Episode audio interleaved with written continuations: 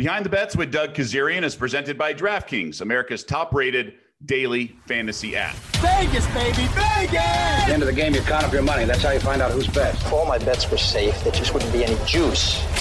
Juice. Juice. The point spreads, the prop bets, the teasers, the parlays. From Vegas to you. This is Behind the Bets. Welcome into the latest Behind the Bets podcast. I am Doug Kezirian. We are taping this on Wednesday, March 24th, the opening weekend of the NCAA tournament. Uh, outstanding, outstanding. I was joking on air that we really had two years of madness in one, given we missed last year's big dance, but outstanding. We'd adjust our body clocks a little bit with the day later start, but nonetheless, uh, good to have you back. Obviously, uh, we certainly missed you last year. And uh, the Sweet 16 is upon us. Dalen Cuff did a great job on the pod a week ago. Hopefully, you tailed the right plays of ours, and we posted on the ESPN.com's chalk section. We'll continue to do that. And be sure to check out the Daily Wager podcast. Each day, we will release a short five to 10 minute podcast, the best picks for that day. Download and subscribe to Daily Wager and Behind the Bets wherever you get your podcasts. Sounds to me like you guys a couple of bookies. And now we bring back college basketball analyst Dalen Cuff, who you heard last week breaking down the entire first round. And uh, Dalen, good to be with you as we are left to 16 remaining teams. Yeah, man. Uh, great to be back. A wild first weekend. My bracket is destroyed. My bank account is good. So that's all that really matters here, I guess. Exactly. Well said. Well said. So let's, uh, I want to just kind of before, I don't want to go individually each game by game. Um, overall, sort of, you know, we had sort of our perception of teams, what we anticipated. Who kind of moved the most in your like internal power rankings, if you will? Well, I said this. Uh, I've said this on so many platforms. I'm not sure if I said it here too, because I've just I faded or uh, faded faded Syracuse for so long, uh, and made quite a bit of good money off of that throughout the course of 2021, at least in January and February. But later in the month of February and into March, they've played much better.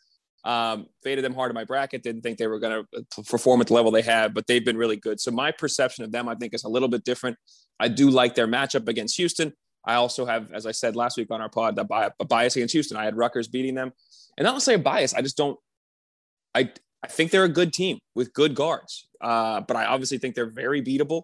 Um, especially you know Rutgers had that game at the end and Yeah, Steve Pikiell. yeah. They, they they just really bogged down. And Pikiell's a great coach, but they just went kind of like isolation. Didn't get to a second and third side. Didn't just played not to lose down the stretch, and they lost. Um, but Cuse now, I think my my I, I kind of did this exercise last night. Just kind of guessed I was we're doing guess the lines on a, on a radio show um, because I hadn't looked at them yet, which is really rare for me to not look at them yet. But it gave me kind of a where I where I think I want to be or where I think the game should be. So I thought that line was three or should would be three. It was six um, when we looked, and it still is. So that that I, I think Syracuse is the team I've calibrated.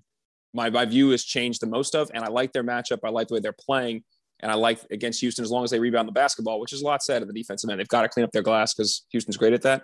I, re- I really like Houston. My perception of them has changed the most, I think, in the last couple weeks, but particularly given the weekend. Yeah, no, I like the Cuse going in, but uh, didn't expect this. They're shooting the lights out too. There's only so much you can do, Yeah. and you're right. The Houston game basically came down to the wire with like a kind of a little bit of a mini comeback. They were about three to one, four to one favorite. Rutgers was uh, with like two minutes to go or something like that. So Oh. not necessarily off there. I, I think for me, and I mentioned it, I did like Nova against Winthrop. I just thought Jay Wright would get this team ready in that many days to prepare. I didn't think they'd keep it going though. Uh, I Mhm. thought Purdue would be getting in their way. Obviously, they didn't even face the Boilermakers. I think we need to like not sleep on Nova and Jay Wright, just doing things differently, making adjustments, and uh, he's proven it in this tournament. So him and even McDermott with Creighton making a run, although they've caught some breaks with their opponents and got escaped UCSB. That's Yeah. one thing we. Uh, it's always like the different, the quick turnaround is coaching as well, but then also the four days to prepare is coaching as well. So I think Nova's uh, kind of a live dog against this Baylor team, who obviously uh, looks great and sort of maybe regain their mojo. Yeah, that's a. T- I mean, I think you're you're absolutely right with Jay Wright, and I, we were both on board. I was not feeling Winthrop in that game. I think we were li- just undervaluing Jay Wright and undervaluing. I mean, uh, Jeremiah Robinson Earl's top 15 player in the country. Like, let's let's not forget about that. But I feel like that got kind of tossed out. They always played at a slower pace. But in this game, um, I'm really interested to see their guards try to hang how they handle Baylor. Uh, we know, like I mentioned, pace. They're going to play at a slower pace. They're going to try to grind it down. But without Gillespie, and if you've got you know Arcidiacono in there, and there's different guys that they can take advantage of offensively and defensively, um, that's going to be a tough game. Uh, but that that line is is higher than I would have thought, to be very honest. So um, I think they are a live dog. I think that's not that's not a a bad play. I kind of like the under in all honesty too, because I think they're gonna mm-hmm. co- coaching. I think Jay Wright's gonna. They already play a bottom 25, 20 oh, pace. Sure. I don't. I don't think they're taking anything quick. I think they want to take the air out of the ball, try to be as efficient as possible, get good looks against a really good, a good Baylor perimeter defense. Um, I'm interested to see how they guard them. They can probably their matchups are pretty good because they can switch guys almost one through five. Um, when Baylor brings in Matt Mayer, when they have different lineups, um, and, and I think they'll be. We know they'll be well drilled. I think the game will be close, but I definitely think it'll be low scoring. So my play there is more the under than anything else. I only like two favorites in this in this entire Sweet 16, and one of them is actually Gonzaga. And I say with trepidation, I say actually, because look, man, lane double digits this kind of this late in the tournament. I mean, things get tight, the stage gets bigger, but I do think the Zags have the obviously the horsepower to bury them. I, I yeah, I, th- I think they, dude. I'm not going to recount the bad beat from that Oklahoma game, but I was just, I, I, mean, that one crushed me. I mean, it was 11 point. I just said I'm not going to recount it, so not. Let me back up, stop it. That one hurt. Um, so I'm slightly scarred about ta- about lay- taking the points with Creighton here, but it is. I mean, Creighton's a good team. It's the same argument I made the yeah. other day with you on Daily Wager with Oklahoma. Oklahoma's a good team. Now, Oklahoma had beaten better teams too than Creighton has beaten. Um, and I wouldn't exactly say Creighton's playing particularly well. As you mentioned, UCSB, Amadou Sow, I feel awful for him. The foul on one end and missed a layup on the other. That that sequence, mm-hmm. he'll remember that for the rest of his life, um, which is sad. Um, but I, I, think the play here really is, is the over because I don't think Doug McDermott, uh, Greg McDermott is going to change the way they play. And they do play at pace, not crazy with their hair on fire, but they get up and down and they they can score. And they got five guys that can drill, pass, and shoot. This is gonna be a really fun game with a lot of playmakers and shot makers. And at times, both teams can be not defensively disinterested. I think they just know they can score the ball. So times if they get beat, they just get it in and go go the other way. I mean, Gonzaga in particular, if they get scored on, talk about not thinking about it. They don't they, they don't even care. The ball's in, we're going the other way. They just know they're going to outscore you. Um, so I do like the over 158. I think this game's played in the 160s. I'm not sure that they're going to cover 13 and a half. I just I think there is. I have like a blind spot. I love them. I have them winning in my winning the whole thing. But to be blowing out teams and to bet that you're going to blow out another high quality opponent is is a bit much. I think I'm just I don't know. Maybe I'm maybe I just have too much of a bias there, but I like the over here more than anything else. Yeah, I can see that. Um, and I said last week on the pod, I've talked to a few people. I mean, they just have trouble protecting the rim. So if you you can get it at the rim, they're not like shot blocking and things like that. The other game that's super intriguing because what the Pac-12 has done so far in this tournament. They finally suffered a loss, but we have USC and Oregon. Now, I have some futures on the Ducks, and I did not want to face the Trojans because the USC uh, beat them both times in the regular yeah. season. So I am worried about the, this matchup. Like, what do you make? I mean, you hear about these cliches. Tough to beat a team three times. I don't believe in mm-hmm. that, whether it's football, basketball, anything. But I do think uh, this could be a matchup concern for the for, for Oregon here. You said the key word. Yeah, I don't really buy into the three tough to beat a team three times. If the matchup is bad for one team, then it's not hard to beat a team three times. Um, if the games are really tight and you eke things out, then yeah, of course, you play in a third time. You absolutely. But I think the matchup here is the problem. In, in the first Oregon meeting, um, didn't mean as much to me. It's the, it's the it's the second one when they played when Oregon was playing at kind of full strength, if you will. They were fully healthy. Um, they were on a run of good form. They finally got going, and USC just throttled them. I mean, from the tip of that game, I know Tahj Eaddy went out of his mind, but it's more so that uh, Oregon plays with offensive versatility, and Omoruyi at the five, a stretch guy that can knock down shots, and they're, they're, they're going to play kind of positionless basketball. The problem with USC is they can defend that and comfortably yeah. at that, and, and they've got outstanding length, defensive versatility. They're going to switch a lot of different things. Obviously, Evan Mobley and his brother are really good, versatile bigs um, that, that are very comfortable out on the perimeter. So I, I, think that that causes that offensive problem. On the other side, USC can exploit some advantages they have in the interior. They are shooting the ball at a much better clip. I don't think they want to rely on Isaiah Mobley taking triple step back threes like he was against KU. Like let's let's pump the brakes on that, my man. But I mean, they went in, but they're as a team, they're playing offensively at a really higher higher level we've seen for most of the year. Um, I think it's unfortunate. When I first looked at the bracket, I thought this was really a distinct possibility we could see this game. I didn't have the guts to put Oregon over Iowa. I wish I would have. I did have USC over KU. Um, in this matchup, I think both these teams have unique skill sets that in different parts they could make even deeper runs. It's almost unfortunate they're meeting at this point in time in the Sweet yeah. 16. Um, but I, I, do think overall, I, think I would lay the two and a half here with the Trojans. I think it's a tough matchup for Oregon. I think they win this game uh, by probably about four or five points.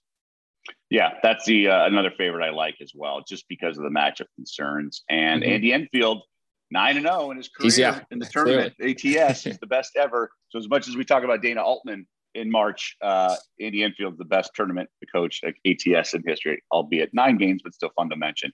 Yeah. Um, one more game in the sort of the top half of the brackets, if you will, is this Arkansas Oral Roberts team. Like I like the Razorbacks. It's hard not to. Uh, we were both on them as a dog, a one point dog against Texas Tech, and mm-hmm. they prevailed. It was just a wild, wild finish. Both teams kind of blew leads. Um, I have to grab the points here. I think Oral Roberts sort of we you know we talk about the anatomy of the upset, so to speak, in the tournament.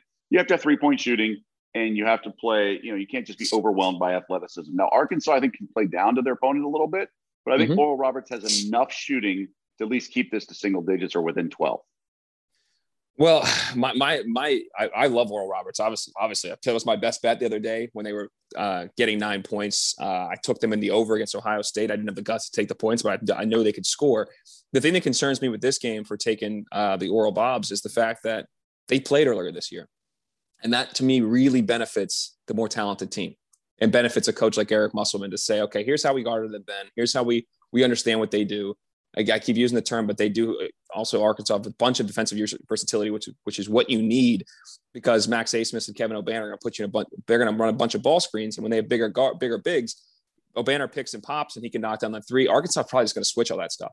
They may take Connor Vanover out of the game and just switch all their screens and keep guys in front of them, make it hard, make them make contested threes, and I think they'll be able to guard their yard enough. Arkansas got much better defensively throughout the course of the year. Oral Roberts has improved on both sides of the ball, but primarily their their game is still geared more toward offense. So I think in this game, the under is really the play here. It's at 159 mm-hmm. right now. I think on its face, we know both teams can score. Arkansas also has a top 15 team in defensive efficiency. And I think that's going to show. I think they're going to be able to make it hard to score at times, and they'll be able to score. Um, so I, am I'm, I'm not. I, I like the under more. Uh, I do think Oral Roberts can keep it within. I think they probably can keep it within the number. I don't think they get rocked. Um, but I, think they might have to make it a little more of a rock fight. It might look more like the Ohio State game we saw than the Florida than, than more like the Florida game. Um, you might see a yeah, team that's I can see that. that has to make some key plays down the stretch and does that, but doesn't play as fast as they did against you know not the Summit League competition. They, they've they've they've played a little bit slower and a little more of a controlled game um, to try to keep it close with these big dogs. So I think the under is the way to go in this game. And for what it's worth, those curious, uh, earlier in the, I mean, it was December, so it was before Christmas. Uh, 11 point was your margin, and yep. it landed, um, let's do some quick math, 163. So high scoring game back then, but you're right, mm-hmm. familiarity. So I get behind the under there for sure.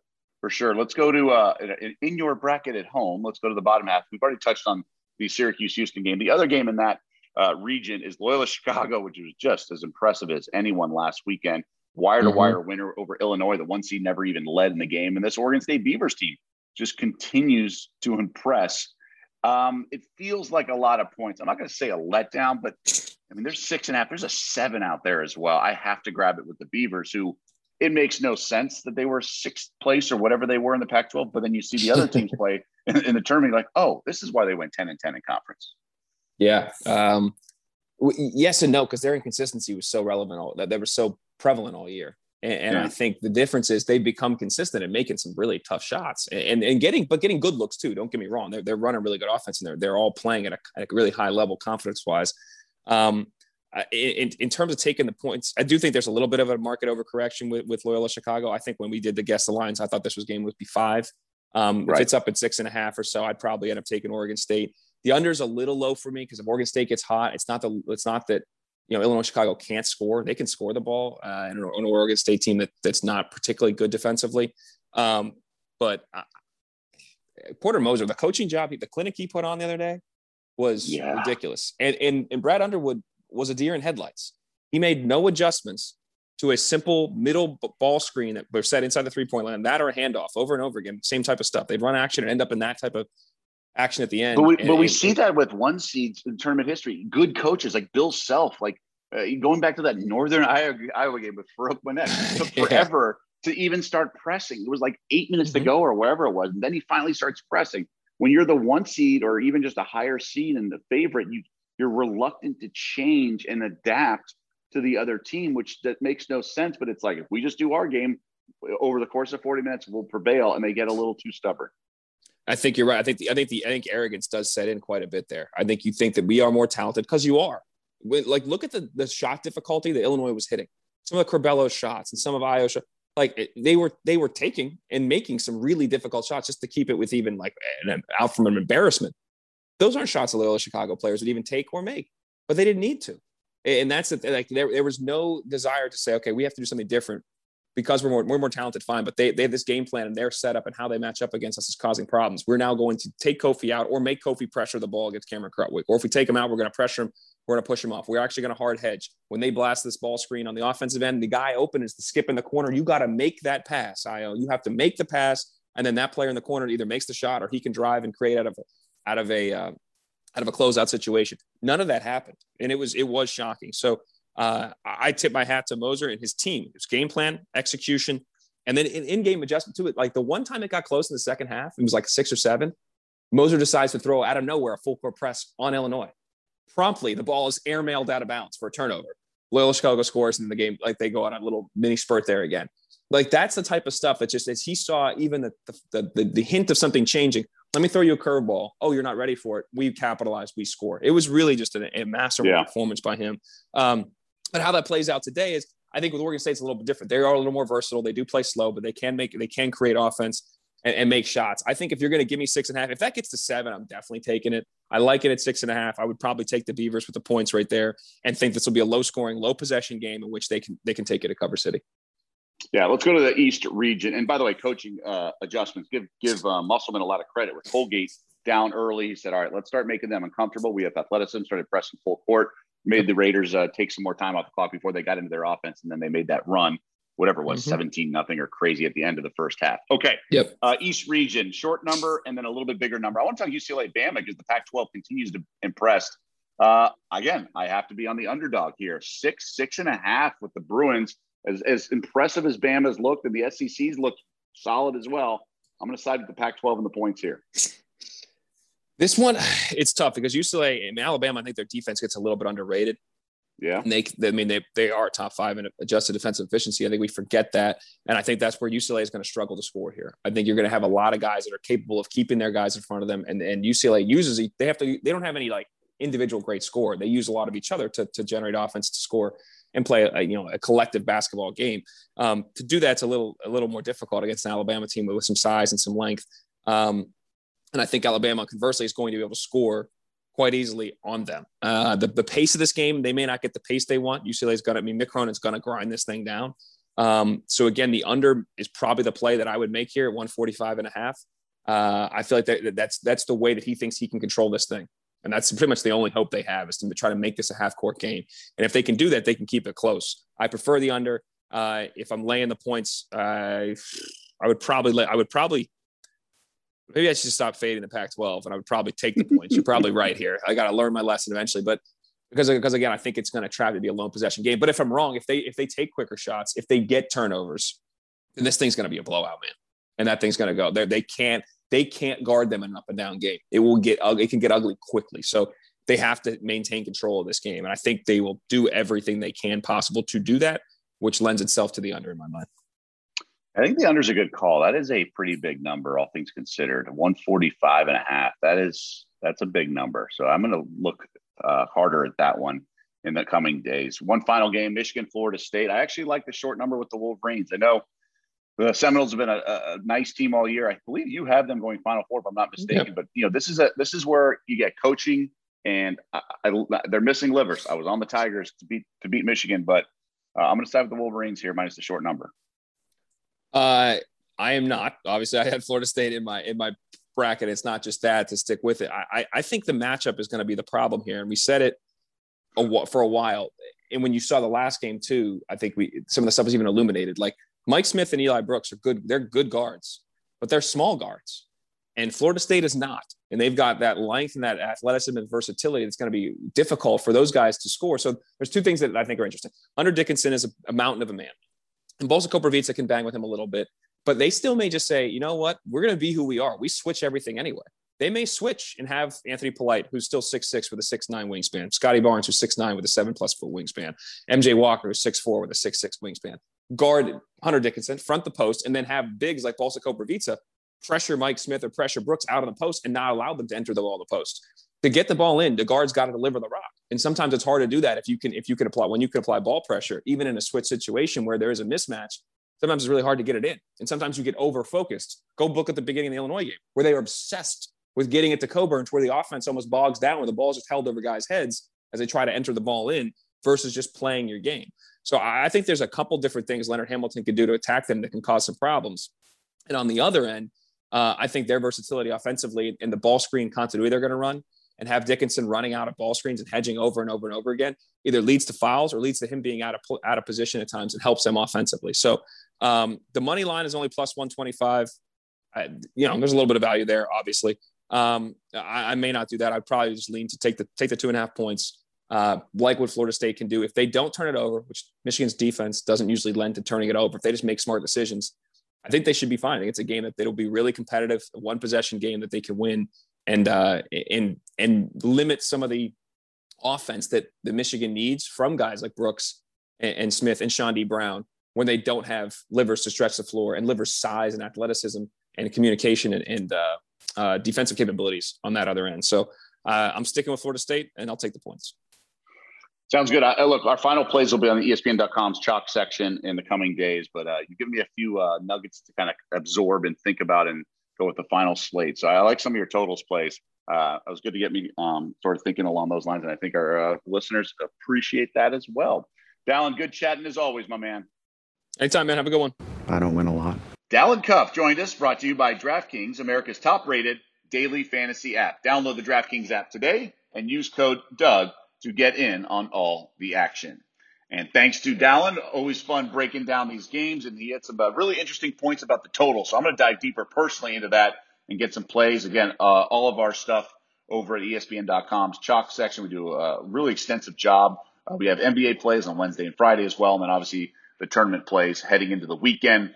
And uh, Daily Wager Pod, just a reminder, Joe Fortenbaugh, Tyler Fulghum, and I, we rotate sort of two of us each day and uh, under 10 minutes. That's our promise to you. And uh, we deliver. Hopefully we can beat some line moves as well. And uh, that's going to do it. We appreciate always rate, review, subscribe, all that good stuff, and uh, checking us out on a regular basis. I hope you're enjoying the big dance and enjoy it further moving ahead.